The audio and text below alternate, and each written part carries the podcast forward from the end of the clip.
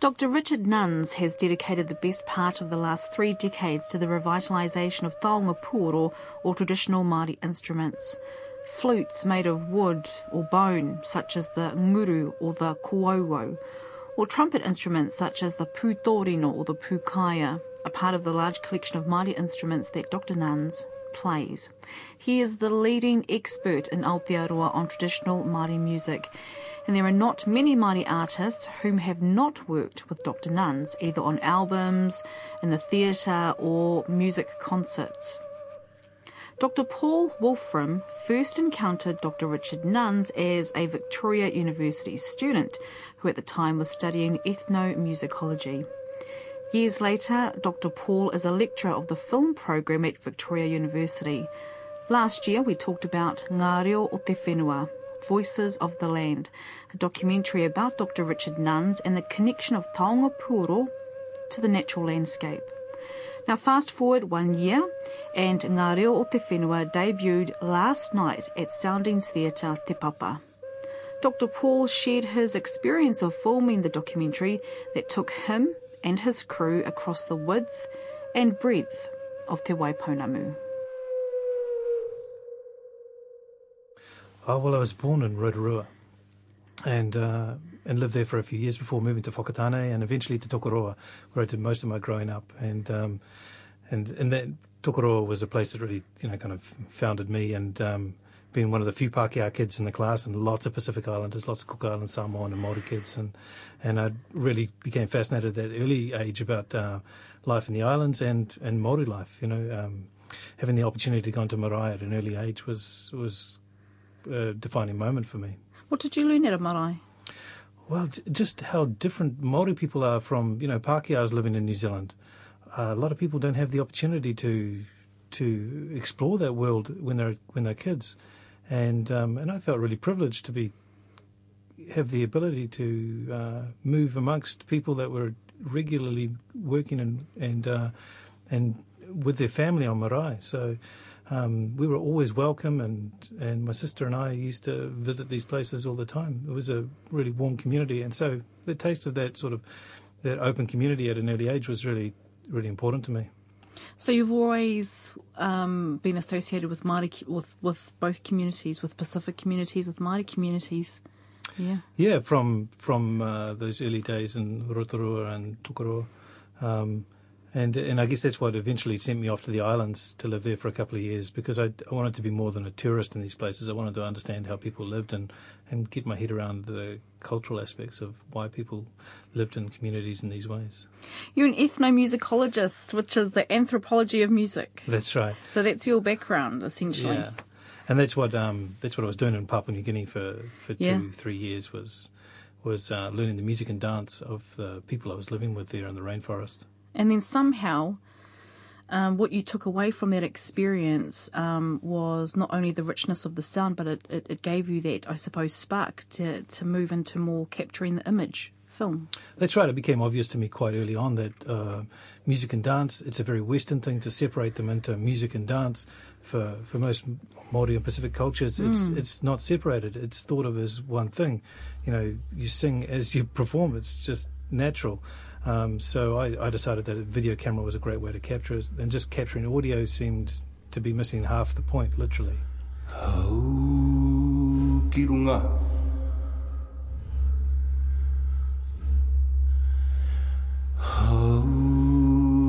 kiwaho.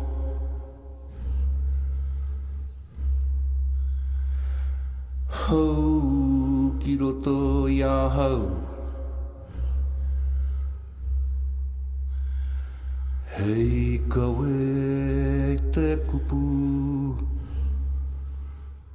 Tell us about your first encounter with uh, Dr. Richard Nunns.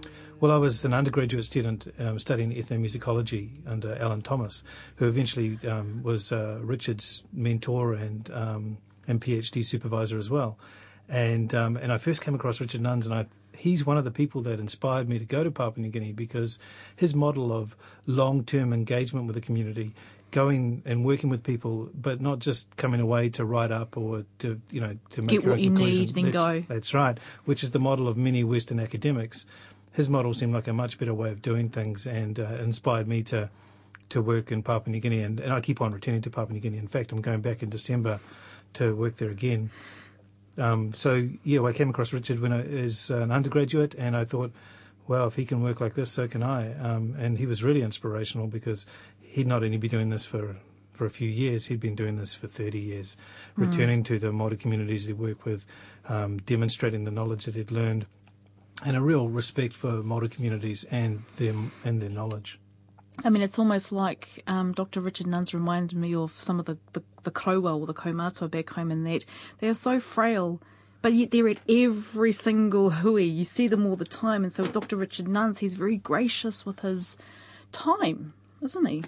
Oh, he, he is. He, is his mantra, as he says, is he says yes to everything. Now, that's been somewhat um, curtailed by his his disab- disability, his Parkinson's, mm. what he calls his permanent witty. His permanent witty. that's right. Yes. Um, but um, but yeah, he says yes to everything, and he feels obligated. Um, as you'd understand, he's been all this knowledge and these stories that he's been learned over the years um, have been generously kind of shared with him, and he feels that mm. his it's his job to to share these back to the communities that he got them from and to other people. You know, um, and that's a that's a great way of working. And I think it's it's one of the key things behind Maori communities is I've encountered them and understood them as is um, this this idea of sharing and the idea of community and how important that is sharing mm. knowledge. Yeah. Was it you, Paul? I remember when I spoke to you a year ago, you you mentioned that Dr. Richard Nunns paid a visit, I think, to the school, and he walked outside and did he see a leaf or a piece of grass or a blade of grass, or and he picked it up and and just. That's right. I remember. Um, Richard told us to follow him with a camera one day, and I followed him around the just the gardens outside the music school, which were all native plants. And he just one after the other after the other. We must have gone through 20 plants. Everyone he said, this is so and so, gave the Māori name, gave the scientific name, and then uh, would pick it up and play it. You know, you know, this is a mountain daisy. When you hollow this out, you can use it as a mouth resonator, and he'd tap on it. And just the, the depth of knowledge there is just extraordinary. And in fact, that was one of the uh, frustrating things when um, making the film with him is that he and Horomono would be walking down a path in the in the bush. We'd be trying to get to a location at a certain time to record something, and uh, inevitably Richard would stop and say, "Hey, boy, what's that called?" And and Horomono would have a go, and he'd say, "Oh, try harder." and uh, and he'd, he'd always been, you know, but he's been learning, teaching Horo Horomono about the plants, and of course Horomono knows a huge amount now as well.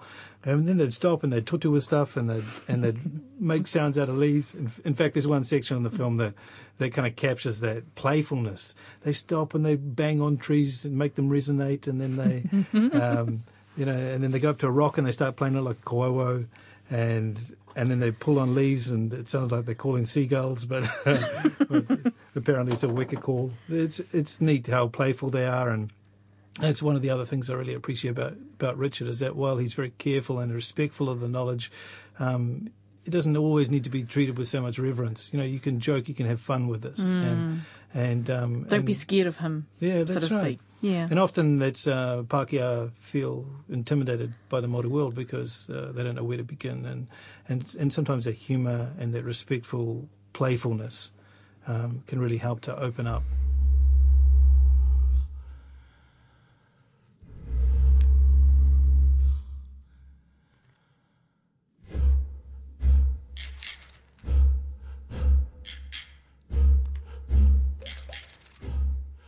15 locations.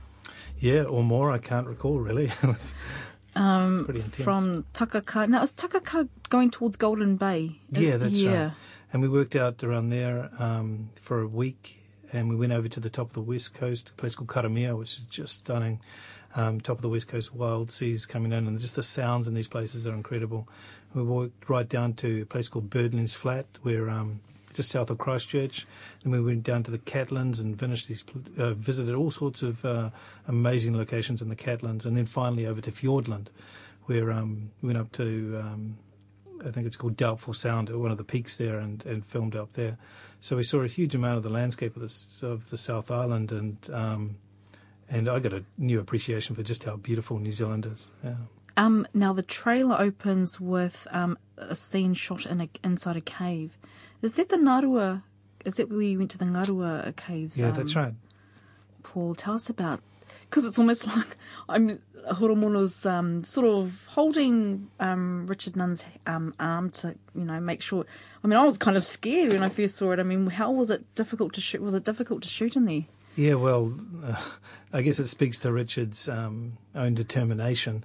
But um, I, he wanted to he wanted to work in this cave. He said the sounds in here are important, and um, you know it's it's it's an interesting place. So he really wanted to work in there. And I went in and I saw the 22 steps down, mm. and I thought, mm. oh man, I'm going to be um, known as the man that killed Richard Nunns. but he insisted on going on down there, and you know, and when he wants to do something, even with his his Parkinson's, his condition, when he puts his mind to something, he's still well and truly capable. so he um, he got himself in there, and, and of course with Horomono's help, and uh, and and so the film opens inside the cave, and it's it feels closed in, and it feels very dark, but um, kind of establishes uh, an important. Um, aspect of for Taonga pūoro players, which is the from the darkness, you know, light came the music. Yes, yes. And so and so that's what I was trying to do there. We kind of established the characters in there, and, and, and the relationship between uh, Richard and, and Horomono is really important. You get a feel for the fact that you know Horomono is, uh, looks after him and, and, guides him around, and the, the relationship is really mm-hmm. close. And then we burst out over the Takaka Hills, and it's just gorgeous. All the colour floods in. Um, the film as a whole is a real experience, and that's what I wanted it to yeah. be. It's you you enter into the experience of what it's like to you know another way of understanding the relationship between between people and landscape.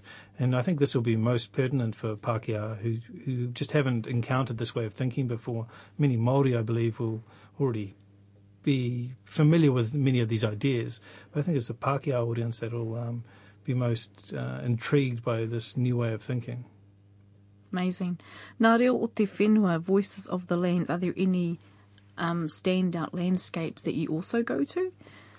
Um, oh yeah, yeah. Fiordland is just incredible, but um, as I've mentioned, the um, the Catlins are just yeah. amazing. Yeah. And we went to a place called Jack's Blowhole there, which is um, an old smuggler's port. There was some chap, a Māori guy, who used to bring in whiskey. He was a he was an interesting character by the sounds of it, and he used this as a place to smuggle stuff, and it's become known as Jack's Blowhole. Oh, but okay. uh, and and just the sights and sounds there. But it's more than just uh, you know you know it is a musical exploration of the landscape, but it's also it tells the story of the revival the revival of the Taonga Pūoro. It also tells the special relationship that Richard had with um, Hirini Melbourne, um, who passed away in 2001, mm. now quite a while ago. But his legacy has been incredible for Taonga Pūoro players, and um, and so it tells the story of the revival, tells the story of his relationship with um, Hirini and um, Brian Flintoff, who's become you know a master carver of Taonga Pūoro. But it also kind of seeks to make us you know reflect on who we are in the landscape and how we how we consider the landscape. Was it sad wrapping up the film? Oh yes, in in many ways. I think Richard would have liked to continue to do the North Island now. you know, I was um, going to say why such the concentration in the South Island? It's because Richard lives there. No, partly because Richard lives there and he's really familiar with a lot of the landscape. Yeah, yeah. Um, I mean, most of the places that we visited were sites where iwi and hapu had told him, you know, these are these are important places to us, and they yeah. and they have sounds and meaning for us. So he's kind of gathered a, a stockpile of mm. all of these interesting places through his 30, 40 years of working with Māori communities, and he wanted to explore this idea on film with us. Um, but yeah, we certainly could have gone on for another year. it's uh, my budget, my time is what ultimately restricted us. I mean, talk about budget. I mean, obviously, uh, well, maybe not obvious to, to, to, many, but I mean, last year there was the, the Pledge Me page. Did have you done this on the smell of an oily rag? Um, Paul? Well, I mean, I've been very lucky in many ways mm. to be supported by the university. Uh, Victoria University supported me with equipment, and that's taken a huge, you know, kind of budget line out. I've got access to some pretty amazing kit at the university, and I use that to shoot this film. Um, we've had support from um, the Film Commission and from um, Victoria University have given me some research grants, and, and in these ways I've been able to pay people. And then finally, um, in the last stage, we got a, a, grant from the Film Commission to do finishing because I think they could see how important this film was going to be for New Zealand and Aotearoa as a as a, a, film that speaks about who we are and how we live in our landscape.